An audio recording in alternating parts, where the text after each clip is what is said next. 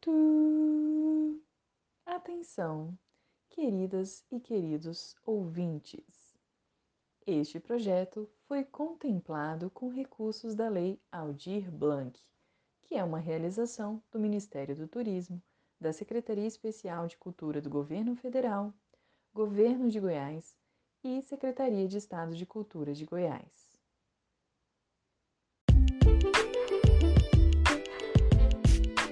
Olá, eu sou a Jana. E eu sou a Casey, e você está no Garotas Brasólia. Alô, meu povo! Segura esse chique! A gente queria contar para vocês há muito tempo, mas a gente estava arrumando a casa. E agora a gente pode contar! Depois de muita relação, a gente foi reconhecido pelo nosso trabalho. Olha que legal! Estamos de cara nova. Vamos ter novidades no perfil do Instagram e temos esse episódio aqui que foi contemplado pela lei Aldir Blanc. Amiga, que emoção, hein? Galera, estamos muito emocionadas, muito felizes. É, é um reconhecimento do nosso trabalho, uma oportunidade incrível, ainda mais nesse momento, em todo esse contexto que a gente está vivendo, muito maravilhoso. E gostaríamos muito de dividir todos esses créditos com vocês, nossos ouvintes, nossos ouvintes maravilhosos e maravilhosos. Exatamente. Até porque isso foi possível porque vocês nos escutam, vocês acreditam na gente, nossos seguidores, nossos ouvintes, e sempre subindo, né, gente? Só crescendo. Então, obrigada por nos escutar e que a gente melhore a cada dia. Estamos, infelizmente, completando, já passamos de um ano né, de isolamento social é, aqui no Brasil, a pandemia está tendo cenários cada vez mais catastróficos e isso reflete também nas nossas interações virtuais, não é mesmo? Então, por isso que a gente achou pertinente falar de novo dos vícios da era digital, parte 2. Agora, quais são as consequências na vida real?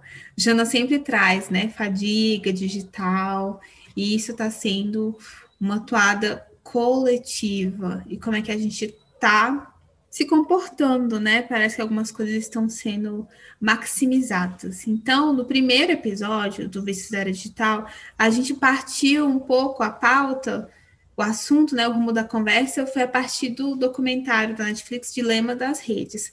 Agora, nesse segundo, a gente vai focar como a nossa vivência social interfere na nossa sociabilização digital é, no meio virtual. Como que a gente, na verdade, traz as nossas vivências do mundo real para o mundo digital, né, amiga?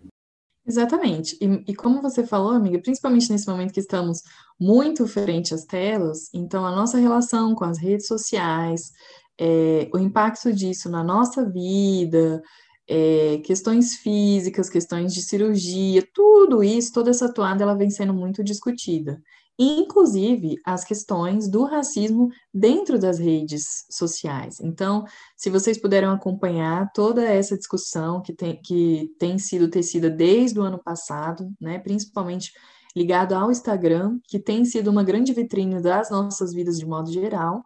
Então, uma das redes que mais tem é, seguidores, que realmente tem um engajamento muito alto. Então, acho que é preciso a gente falar desse algoritmo, né, que de certa forma manipula toda a nossa vida digital, a nossa vida, nosso, né, os nossos interesses que estão ali é, sendo mostrados nas na tela para a gente. Então, foi provado que quando uma mulher negra, quando uma pessoa negra tem um post, ele tem muito menos engajamento, ele é muito é, menos distribuído para as outras pessoas. Então, isso foi provado. Então, existem pesquisas, a discussão, ela realmente tomou corpo a partir de dados, né, que trazem à tona é, o racismo por trás do algoritmo. É interessante você falar isso, amiga, uh, porque você vê que talvez o algoritmo ele não seja tão autônomo quanto parece. Eu, eu fui escutar o primeiro episódio e a gente falou que o algoritmo ele é construído dentro da empresa, né, por pessoas, e aí você, e aí depois disso ele não tem controle mais. Mas antes, na arquitetura desse algoritmo, ele reflete algumas percepções sociais que a gente já existe. Então, uma sociedade adoecida com é, violências como machismo, racismo, misoginia, gordofobia, é, homofobia, é, vai, vai refletir nas interações sociais. Então, quando o algoritmo nasce, partindo de pessoas que, na maioria, são homens brancos, que é o que é padrão na nossa é, sociedade hoje em dia, não tem como isso fugir dos mecanismos virtuais. Então, é, teve um experimento feito ano passado que as pessoas colocavam imagens dentro do Twitter e aí é, imagens de duas pessoas, uma branca e uma negra. E aí quando você via a foto em miniatura, apareceu só a cara das pessoas brancas. Então levantou uma discussão, é, mais uma vez, o algoritmo, por que o algoritmo é racista? Porque ele reconhece uma face branca e não conhece uma face negra. Quais são as deficiências desses sistemas que são utilizados, né, desses conjuntos binários, será que eu poderia falar assim, de uma forma bem leiga? E o que e isso pode acarretar, porque é, quando a gente fala né, de, de imagens, de mini imagens que aparecem só faces brancas, ok. Mas e quando a gente faz reconhecimento, por exemplo, de pessoas suspeitas de crime? Se ele sabe reconhecer é, pessoas negras, é, se ele não sabe reconhecer, diferenciar faces negras, porque na sociedade a gente é visto como iguais. Eu e Jana já fomos consideradas irmãs, e é muito estranho, porque nem na fisionomia, nem na altura, nada, nada do nosso fenótipo denota que a gente é irmã, a não ser a cor minimamente similar, porque eu sou mais escura que Jana. E aí você vê essas deficiências presentes nesses mecanismos virtuais. Também, hoje em dia, que está ficando cada vez mais comum, a gente tem um reconhecimento de face para desbloquear os celulares. E aí, eles estão realmente otimizando isso, entendendo que a paleta de cores da realidade tem que estar presente nesses sistemas de reconhecimento facial. É, é aí que a gente para para pensar que o mundo virtual ele não é tão bonitinho assim, ele não é tão diverso assim como em alguns momentos parece ser. E ele não está descolado da realidade, né, amiga? Então é muito reflexo da sociedade. Então, claro que a gente tem manipulação, a gente tem filtro, a gente tem tudo isso por trás das imagens, mas isso traz, reflete muito da sociedade. Então, a, a sociedade por trás daquelas telinhas. Então, já fazendo um gancho com essa questão de filtro, Inclusive, a maior parte dos filtros, eles nos deixam muito brancos, né? Então, assim, a gente estoura muito. Quem tem, é, dependendo do tom de pele, então, dentro né, do colorismo que a gente tem na nossa sociedade, que é tão diverso, quase sempre quando a gente coloca um filtro, a gente estoura, a gente fica muito branco, fica aquela coisa, né, muito modifica completamente a nossa cor. Em vez de ter, assim, são pouquíssimos filtros que eu, Assim, eu tenho um pouco de, de preguiça, né? É, eu admito, mas os que eu tento, quando eu vejo que fica muito diferente, mexe no nariz, mexe nos meus traços e me deixa muito branca, eu já fico assim, ai, gente, eu queria um outro filtro para valorizar a minha cor, né? Não para ficar branca. Então, isso já me, me impede de usufruir muito de filtros, fazer muito essa seleção, então isso já é um impeditivo para mim. Então, além disso, além da questão da cor, geralmente afina o nariz, levanta a sobrancelha, então tem todo um impacto é, muito negativo sobre a sociedade a partir dos filtros. Então a gente até trouxe assim alguns dados de forma bem resumida, mas para a gente discutir um pouquinho, mas é trazer esse impacto é, das redes sociais é, sobre a vida das pessoas. Então se antes a beleza ela seguia elementos definidos e mais permanentes, agora essa superexposição é, cobra ainda mais do nosso corpo e do nosso rosto. Então a gente precisa estar perfeito para a foto. Então, não importa se é a partir de um filtro ou não. Mas se a todo tempo é muito recorrente que eu uso filtro nas minhas fotos, que eu veja a questão do selfie ali na minha frente, eu vou querer que aquela selfie seja verdadeira. Inclusive, muitos, é, alguns dados até de cirurgia plástica no Brasil e mesmo em outros países mostram que as pessoas elas vão até é, esses médicos, médicas, né? Esses cirurgiões justamente buscando, olha, eu quero ficar igual essa foto igual essa selfie com o filtro, inclusive a harmonização facial. Então, você vai, começa a ter um impacto, aquilo sai, desprende da tela e aquilo passa a desfilar na vida real. Então, eu vou atrás de um médico para fazer interferências estéticas para que eu fique parecido com a minha selfie. Sem contar que a, a relação que a gente tem com o celular cada vez mais próxima para todos os lugares que a gente vai, todo o tempo a gente está ali acompanhando, então, a gente tem muito mais, um crescimento, uma taxa alta de selfies. Antes, selfies não era uma coisa muito recorrente no nosso cotidiano.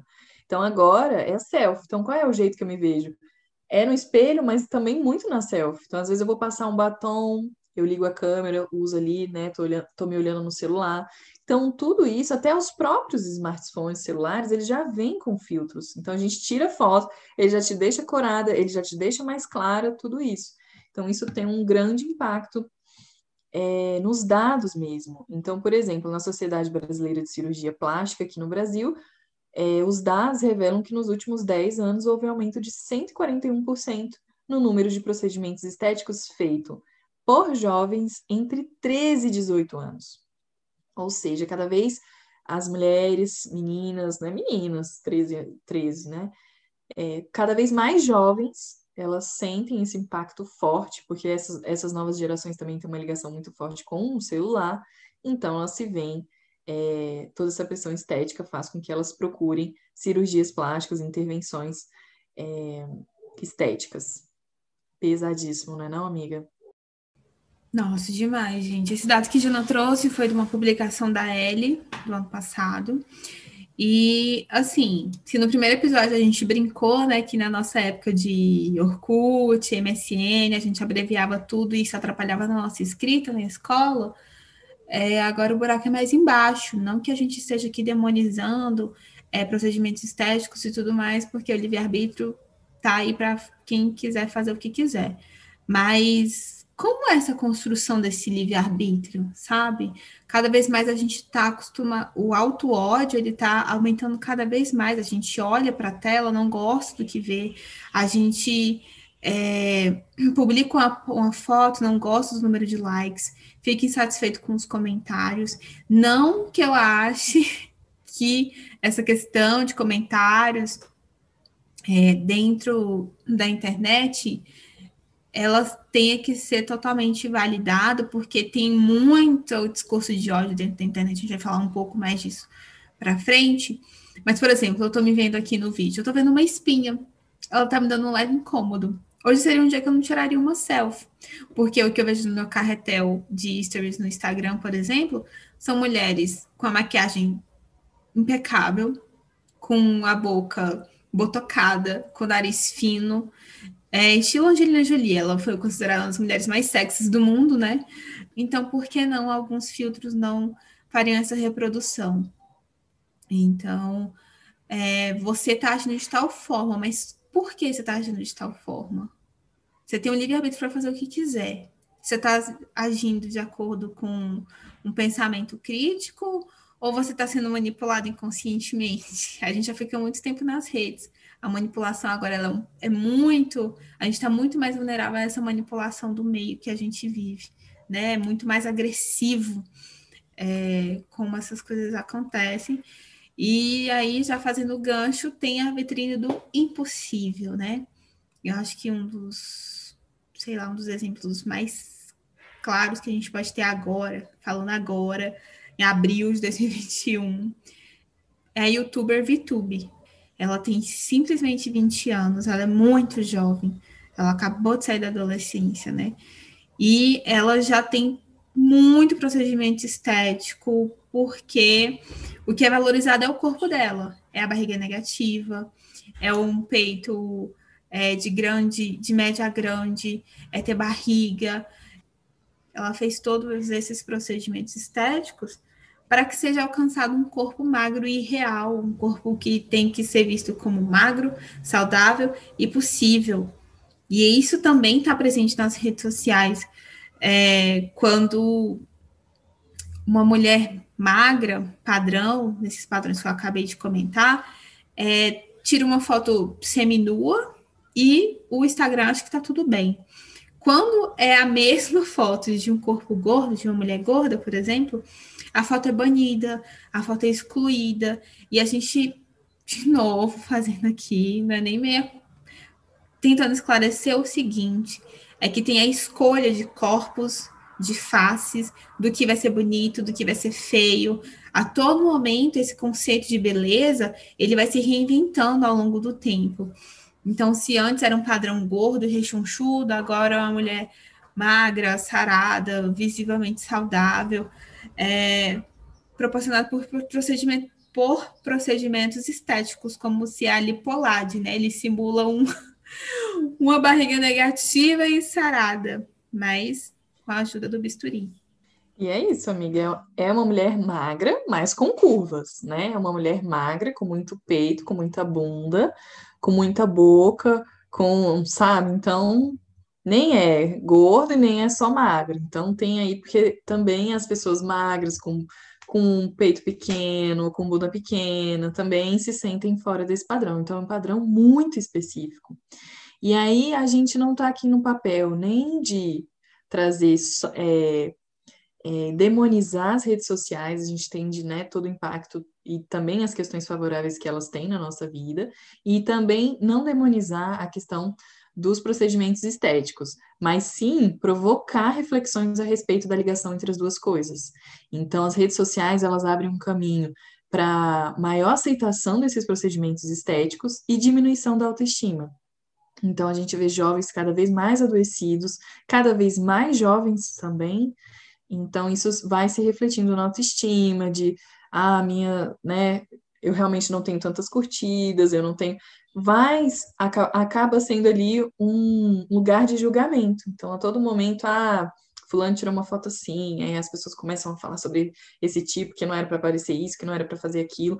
Então, você se sente que está a todo momento sendo exposto e que todo momento as pessoas estão te julgando por, ah, eu não vou postar isso porque os meus colegas de trabalho não podem ver. Então, a todo momento é uma rede social que, por um lado, você acompanha, ver, nossa, fulano tá fazendo isso de bom. Você, você tem esse momento de acompanhar pessoas que, que moram longe ou que estão longe, mas também tem aquele processo de se sentir julgada e se sentir numa posição de julgamento dos outros, né? Então, assim, a, a gente tá vendo foto ali a todo momento, então algumas coisas elas passam e a gente sente que também tá nesse nesse momento julgador. Então tem essa esses dois papéis que a todo momento são recorrentes, eu acho que por isso que é, é preciso a gente pensar criticamente sobre o impacto disso na realidade, na nossa vida e principalmente sobre a nossa saúde mental.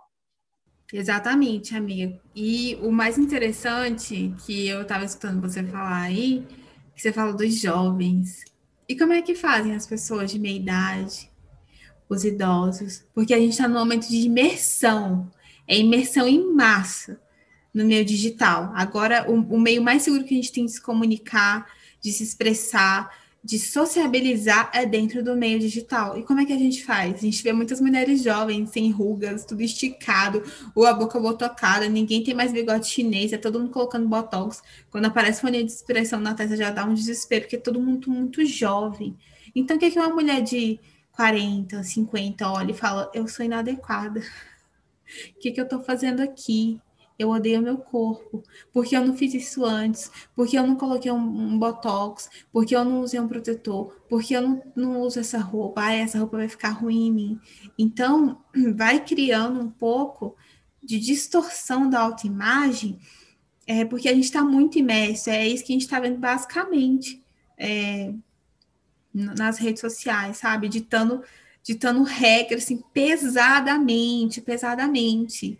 É, não tem um espaço para diálogo, para troca de Até tem, mas assim, eu não vejo que é uma coisa muito saudável, sabe? As pessoas é mais do sim, do não, do preto no branco. As pessoas não, não conseguem mais ter uma visão crítica sem mandar um, um textão ofensivo, sem mandar um textão, ah, eu tenho razão, sabe? Eu acho que como a gente é, também tem a proteção de uma tela, é, a gente acaba aumentando as, as nossas colocações, as nossas emoções, por exemplo.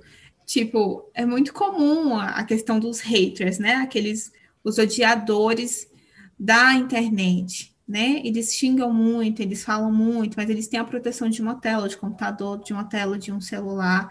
É, será que eles falariam a mesma coisa ao vivo? Tipo, uma pessoa é, xingando a outra, falando, ah, eu vou te matar, eu vou te dar uma cadeirada. Faria isso ao vivo? Cara a cara?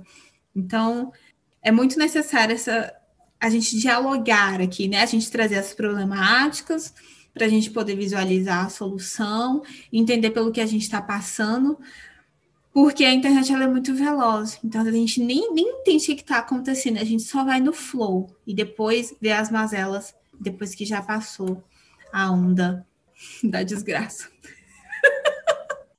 Exatamente, amiga. Então as pessoas estão cada vez é, com menos, não é nem paciência, mas eu acho assim, com menos tato. Então é muito, que nem você falou, preto no branco. Então, ou a pessoa é amada ou a pessoa é odiada. E dentro desse espaço, muitas vezes pessoas que se expõem, expõem as suas fraquezas e tudo, então elas têm ali um momento de acolhimento, pessoas que estão dispostas a acolher, mas em contrapartida elas recebem é, comentários, textões assim pesadíssimos. Então eu vejo porque eu acompanho uma, algumas algumas mulheres principalmente que têm que recebem muito isso, assim, comentários muito pesados sobre o trabalho, sobre o corpo, sobre tudo, assim, sobre tudo. Desde pessoas muito magras, até pessoas gordas, até pessoas é, com uma, um posicionamento político muito firme. Então, todas, todas, todas, todas sendo criticadas, todas, assim, todas as esferas. E eu acho que a gente já pode ir fazendo um gancho com a questão do cancelamento. Então, se nós estamos numa sociedade que é muito julgadora e que não há espaço para meio termos, então elas odeiam, elas amam, e é aí que a gente tem a cultura do cancelamento. Então, uma pessoa errou, eu não posso assim, né, fazer uma crítica saudável. Eu tenho que cancelar ela, eu tenho que parar de seguir, ou eu tenho que bloquear, ou eu tenho que mandar muitos comentários ofensivos, ou eu tenho que me juntar com outras pessoas para a gente tentar derrubar o perfil dela. Então a gente vai vendo essa, essas atitudes em massa, né? Tanto para o bem quanto para o mal, no sentido assim, dependendo, independente de uma referência. Então, ou concordando ou discordando completamente do que a pessoa está falando, está postando, está fazendo. Então a gente vê isso acontecendo com muita força, sobretudo com as pessoas que têm muitos seguidores. Então isso vai tornando cada vez uma escala, uma proporção muito maior conforme você tem o número maior de seguidores. Então a gente vê claramente uma sociedade completamente julgadora, completamente julgadora. Então ninguém pode errar, ninguém pode usar um termo é, errado, que aí já vem assim uma chuva de pessoas com uma ira muito grande. Então, você vai, você vê todas as mazelas das sociedades ali expostas na, nas redes sociais.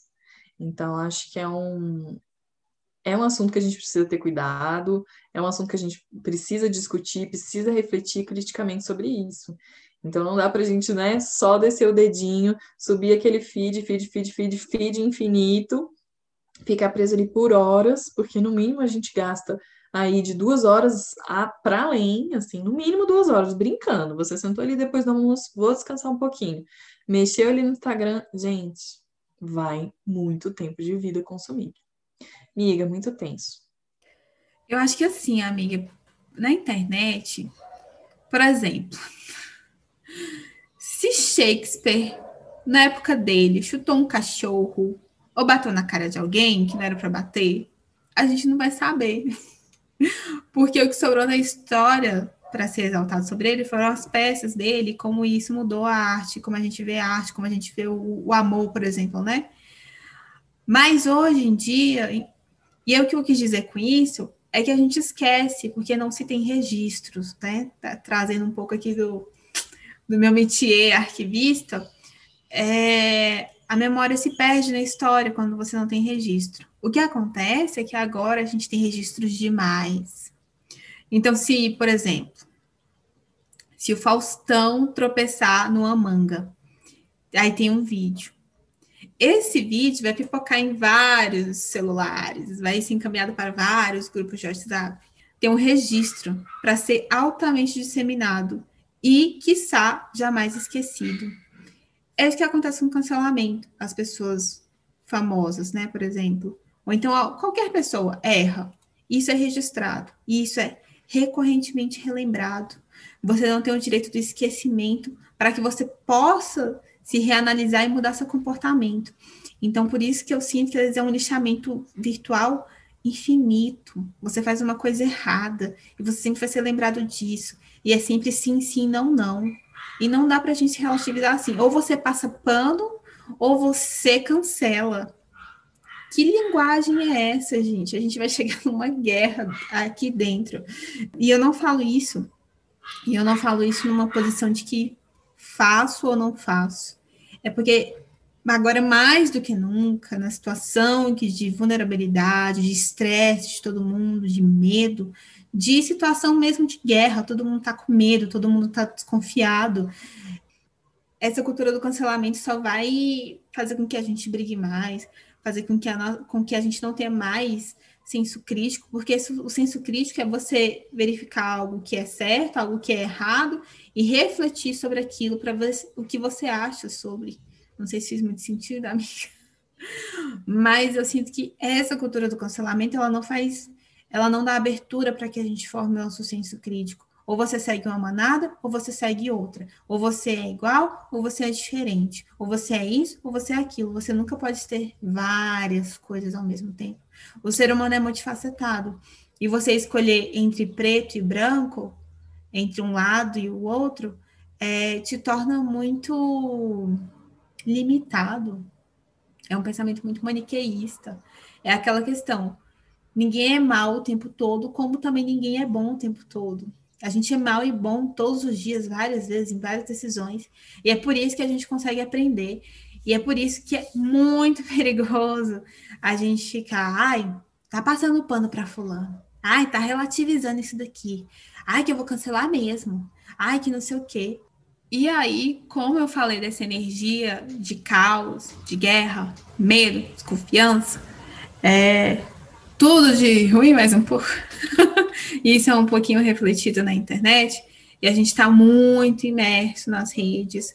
É, será que esse não seria um momento de entropia da internet, das redes, onde tudo está um caos e aí tem que virar um caos mesmo para tudo voltar para essa energia?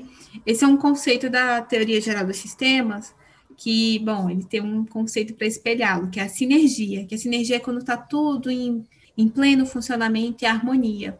E em contrapartida tem a entropia, que é quando tudo está desordenado e não tem nenhuma sinergia. Então, será que agora, nessa imersão digital hum, forçada, entre aspas, que a gente está tendo que viver muito mais digitalmente do que realisticamente, não seria o momento de repensar é, como utilizar a internet, como se comunicar dentro dela?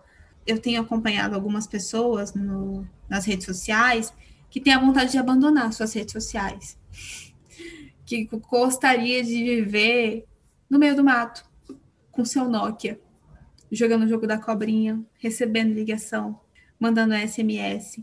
Então, eu acredito é, leigamente que depois que a gente passar por esse período de, de pandemia, de isolamento, de é, de imersão digital, acredito que algumas coisas, algumas questões serão revistas aí nas nossas interações, nos algoritmos que virão pela frente.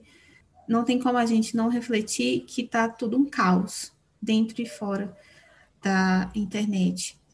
Mas, infelizmente, como a gente está bem digital, a gente vê isso muito é, enraizado nas, nas interações, nas publicações, nos mecanismos físicos e intelectuais que compõem a internet.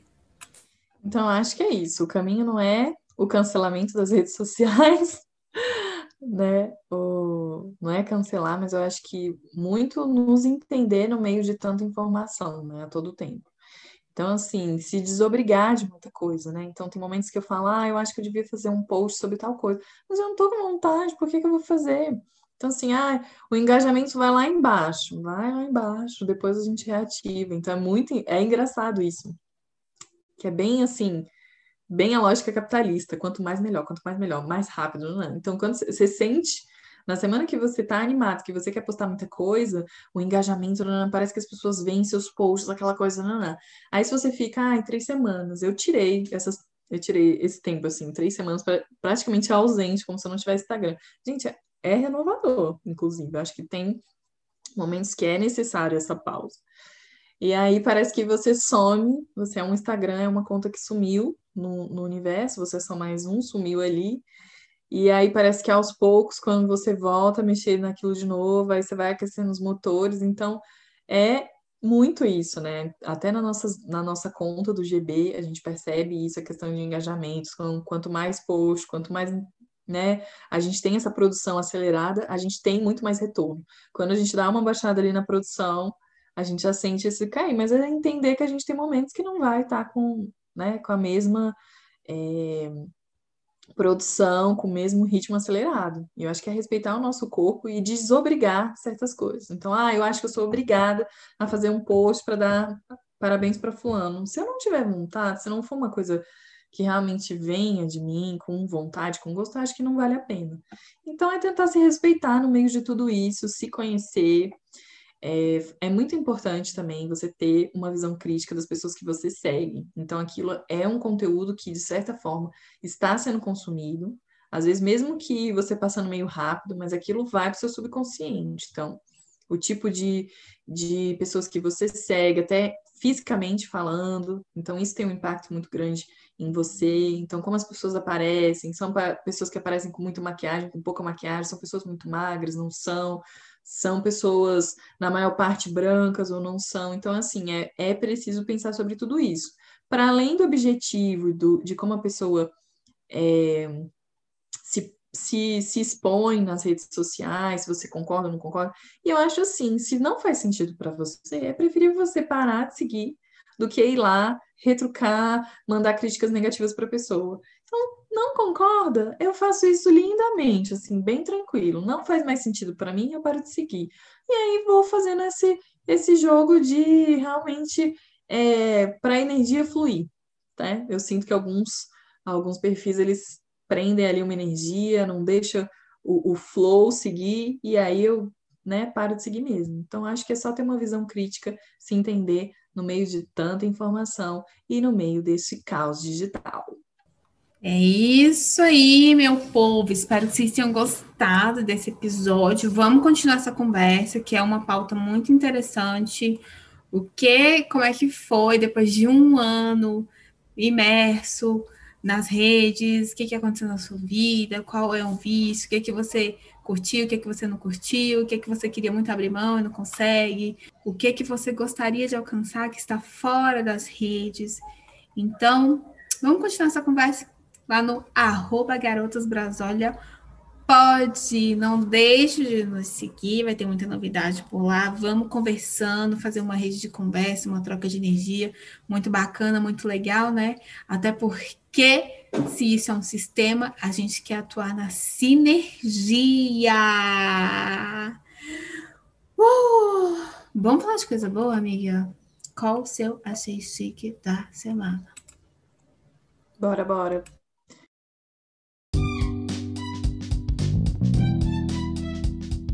Achei chique.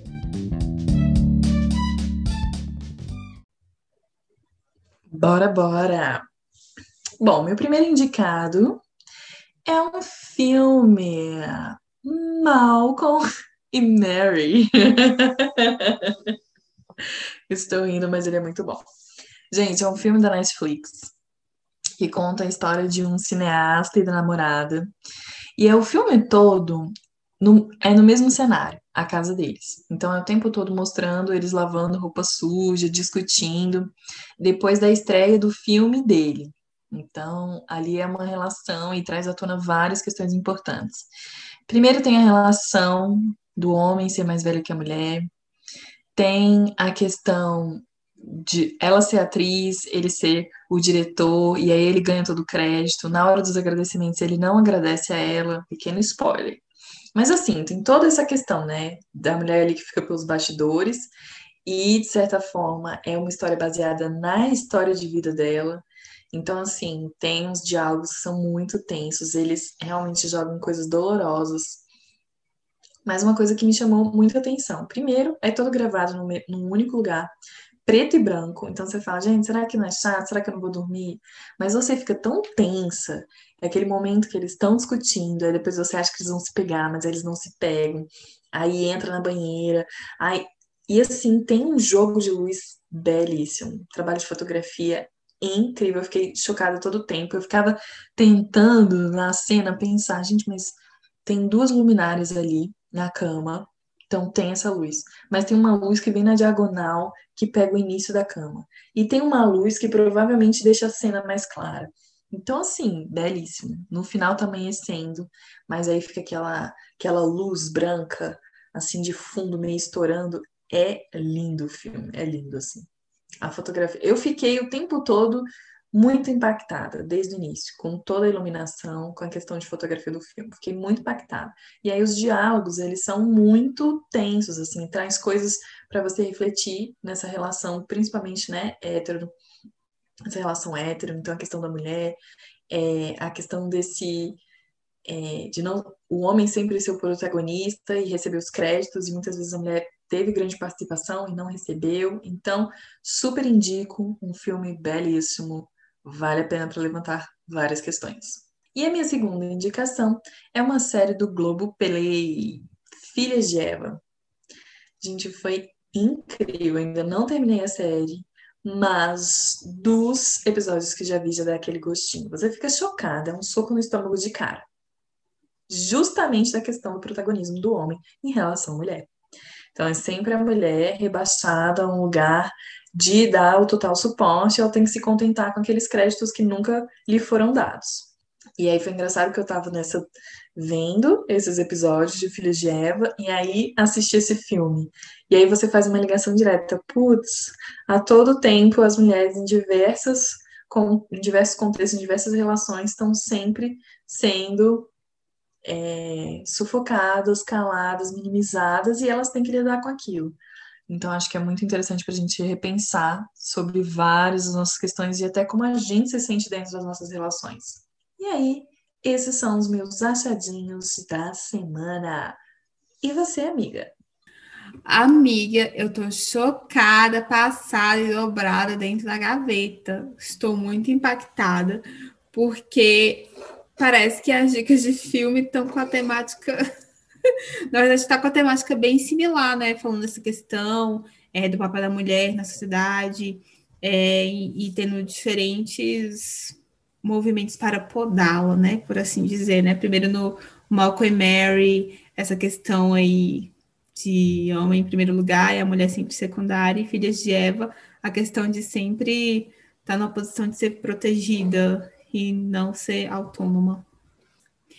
E aí, a minha dica é o filme A Assistente. Ele foi lançado em 2020 e ele está na Amazon Prime. A diretora é a Kitty Green.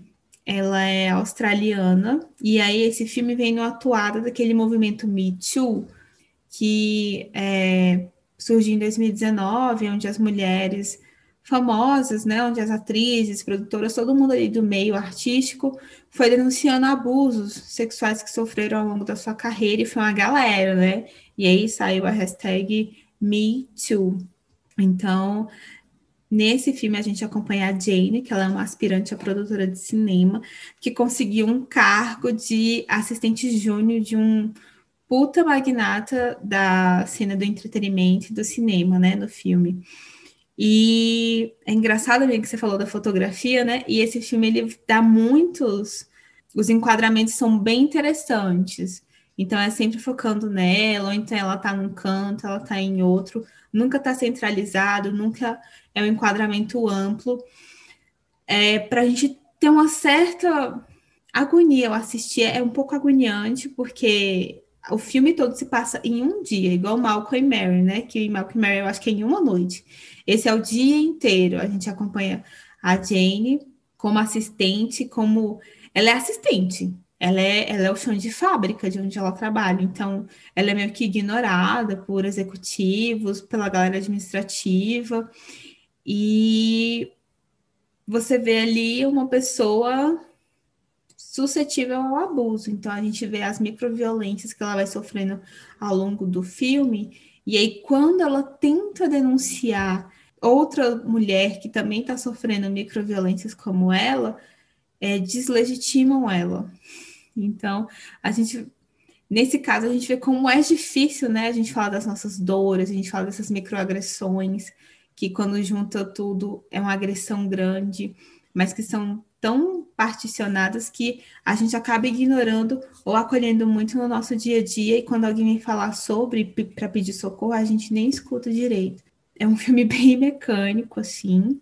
É um filme bem frio para você entender como é que funciona essa questão do abuso de poder, essa questão do assédio sexual, essa questão de hierarquia, como as pessoas são condescendentes com esses abusos no dia a dia. É bem assustador, porque é um filme bem dia a dia, não tem nada de altos e baixos. Então, a gente falou lá atrás de, da questão de passar o pano. Nesse caso, a galera abafa mesmo. Passa o pano. É muito. Você se sente assim, fala, nossa, é dia a dia? Se isso acontecer, será que eu estou fazendo isso no meu trabalho com alguém? Será que está acontecendo isso comigo no trabalho e ninguém vai me salvar? É um filme para reflexão profunda. Esse é o meu único achei chique da semana, mas eu acho que vale muito a pena. É uma diretora nova na cena. Ela já estreou assim, pelo menos em Hollywood com o pé na porta. E tá na Amazon Prime, né? Que é um dos streams mais baratos que a gente tem aí. Então, se joga nos streamers a gente falou de coisa boa, né, amiga? Vamos falar de umas coisas meio meh, meio salta.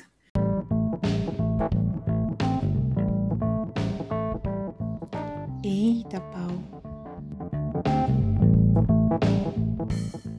O que, que foi seu eita pau da semana, amiga? Conta presentes. Bora, bora. E eu vou endossar o meu argumento que tem sido dito em todos os meus etapaus anteriores. Vou reforçar, gente, não tem como. Estamos aí, continuamos no ambiente remoto, vida e trabalho se misturando, sem barreiras, muito difícil. Então, tudo acontece no mesmo cômodo. Inclusive, isso dava um filme, né? Se mostrasse o nosso dia, assim, a gente acordando, eu tô dormindo, ainda mais no meu quarto, que é muito pequeno. É tudo acontecendo no mesmo espaço. Tô na cama, acordei, vou, tomo café, preparo, não sei o quê, sento na, na escrivaninha que é diferente para a janela, passo o dia, trabalho, só paro, como, ah, descanso pós-almoço na minha cama, volto. É muito mecânico isso, né? Então acho que daria um enquadramento aí para um curta, pelo menos, para falar desse da vida e trabalho que se borram muito.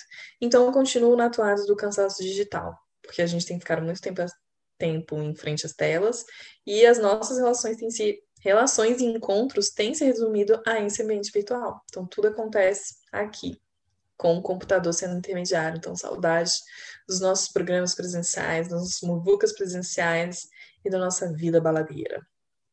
É isso, amiga. E o seu? Como está a sua semana? Como foi? Como tem se sentido? Manda pra gente. Menina, BBB é uma coisa polêmica, né? Só por ser BBB. E aí você tem um monte de gente junto, diferente. Claro que vai dar treta, vai dar barraco, vai dar problema. E a gente vê tudo isso de camarote, né? É um ótimo experimento social para se ver. E aí, essa semana que a gente, né, a gente está soltando esse podcast, que a gente está soltando episódio. Teve o caso, na semana anterior, na verdade, teve o caso de, de racismo, que o, o Rodolfo fez um comentário sobre o cabelo do João comparando a uma peruca. E é porque, gente, eu tô com tom de risada porque foi tão absurdo que, sabe, um apresentador ter que parar e falar, olha, tá errado, você falar do cabelo do outro, tá errado, você diminuir a dor do outro. É esse caso de, de relativizar, sabe? É, e assim, é, são. É por isso que essas agressões sociais, elas hum, são perpétuas, por assim dizer, porque ninguém está disposto a aprender, ninguém está disposto tipo, ah, foi corrigido e falar, ah, desculpa, eu não sabia, desculpa, eu te machuquei, eu estou disposto a aprender. Então, parece que todo mundo está mais importante tá mais preocupado em ter razão e mostrar que sabe do que em calar e escutar e pedir desculpa, em se colocar num papel é, mais baixo, tipo assim, eu não sei. E também não precisa me ensinar, mas eu sei que eu machuquei, tô aqui para escutar, não vou fazer de novo, vou prestar atenção. E foi isso que faltou, sabe, para o Rodolfo. Ele não se colocou nessa posição de aprender, porque ele nunca vai entender é, a luta de alguém que é minoria, né, que é minoria no acesso aos direitos sociais. Então, é, eu, por exemplo, como uma mulher cis, nunca vou conseguir entender plenamente a dor, a vivência de uma mulher trans. Eu quero me calar, entender qual é a vida dela, é, quero aprender, quero aprender sozinha, quero aprender observando, quero aprender a gente conversando. Então, quando a gente não sabe, é bem isso mesmo, se colocar em posição de aluno de escola, não esperando que alguém nos ensine, mas tendo a humildade de escutar, tendo a humildade de se colocar no local, tipo, eu não tenho razão, porque eu não sei. Então é isso, gente. Esse foi o meu Eita Pau. Fechou o episódio. Fechou. Gente, eu tô muito feliz. Miga, conta pra gente por que esse episódio, essas mudanças foram possíveis. Porque esse episódio foi contemplado com recursos da Lei Aldir Blanc, que é uma realização do Ministério do Turismo, da Secretaria Especial de Cultura do Governo Federal, Governo de Goiás e Secretaria de Estado de Cultura de Goiás. Patrocinando o nosso projeto, contamos com este apoio. E por isso temos todas estas mudanças no podcasts, arrumamos a casa, estamos com cara nova e espero que venham cada vez mais novidades e contamos com a audiência de vocês. Isso mesmo, galera. Como a Gina falou, a gente estava arrumando a casa, estava aqui nos bastidores, correndo para lá e para cá. E agora os episódios voltam a ser semanais. Mas só que agora é toda sexta-feira, então a gente vai sextar mesmo. Vem sextar com Garotos Brasoli, entendeu? Vai vir muita coisa boa por aí. Vai muito convidado bacanudo esse ano, 2021 promete. Então, segura na mão da gente, entendeu? Coloca o fone, então coloca na TV, bota para rodar enquanto você faz faxina, você quer rir, você quer refletir, sabe? A gente quer ser um acalanto no seu dia a dia. Obrigado por, por nos escutar. É, a gente sabe, é muito engraçado, né, amigo? Que a gente saiu do zero, real oficial. A gente nunca trabalhou com isso. Foi só a vontade mesmo de fazer e, e saber que deu certo, saber que a gente está dando certo é muito gratificante. Então, muito obrigada a vocês por darem sentido ao nosso trabalho. Será que eu falo, amigo, o que, que vai ter no Instagram esse ano também? Ou você quer falar? Vamos deixar essa galera curiosa, vamos deixar essa galera curiosa para acompanhar o GB, acompanhe as nossas redes sociais, vamos soltar muita novidade, vai ter muita coisa bacana. Acompanhe a gente.